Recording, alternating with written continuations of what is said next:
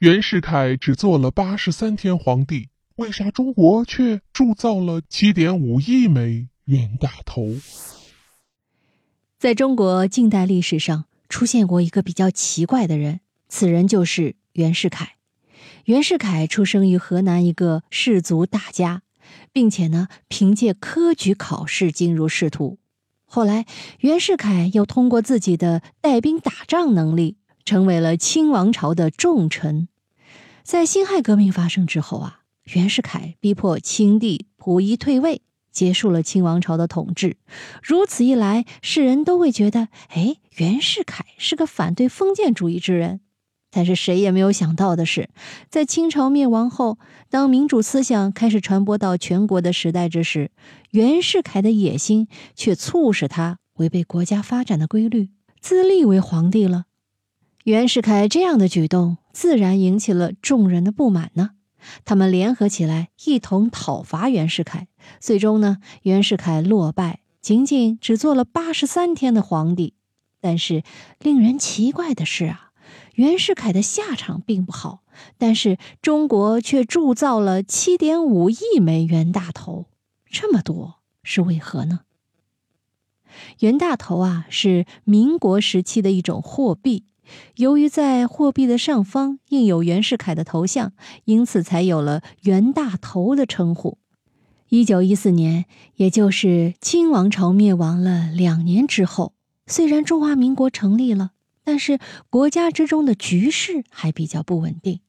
就拿货币而言，当时流通的便有光绪元宝、大清银币和宣统元宝等，并不统一呀。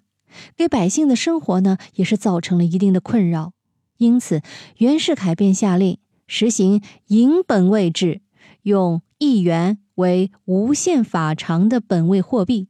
法令颁布之后，不久便获得了实施，而袁大头则开始走进了人们的日常生活。袁世凯铸造出来的货币一共呢，包括四种：一元、中元、二角、一角。此外呢，还有镍币和铜币。虽然这种货币是袁世凯创立出来的，但是即使袁世凯去世之后，它依旧保持着旺盛的生命力。其铸造时间从北洋政府时期一直延续到了新中国成立后，也就是一九五一年才被废除。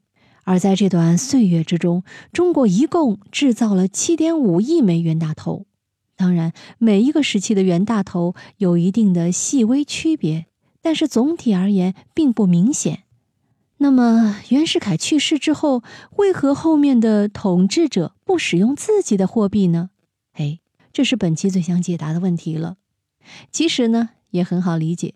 第一，因为这种货币的成色好、分量足，因此获得了老百姓的认可、民间认呐。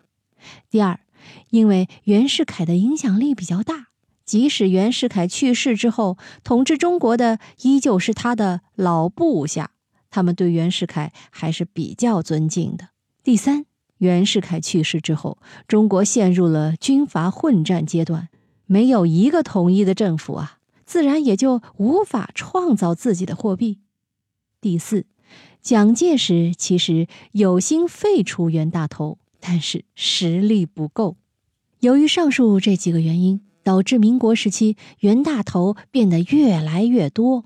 所以啊，一种货币从它的诞生到它的消亡，是不以人的意志为转移的。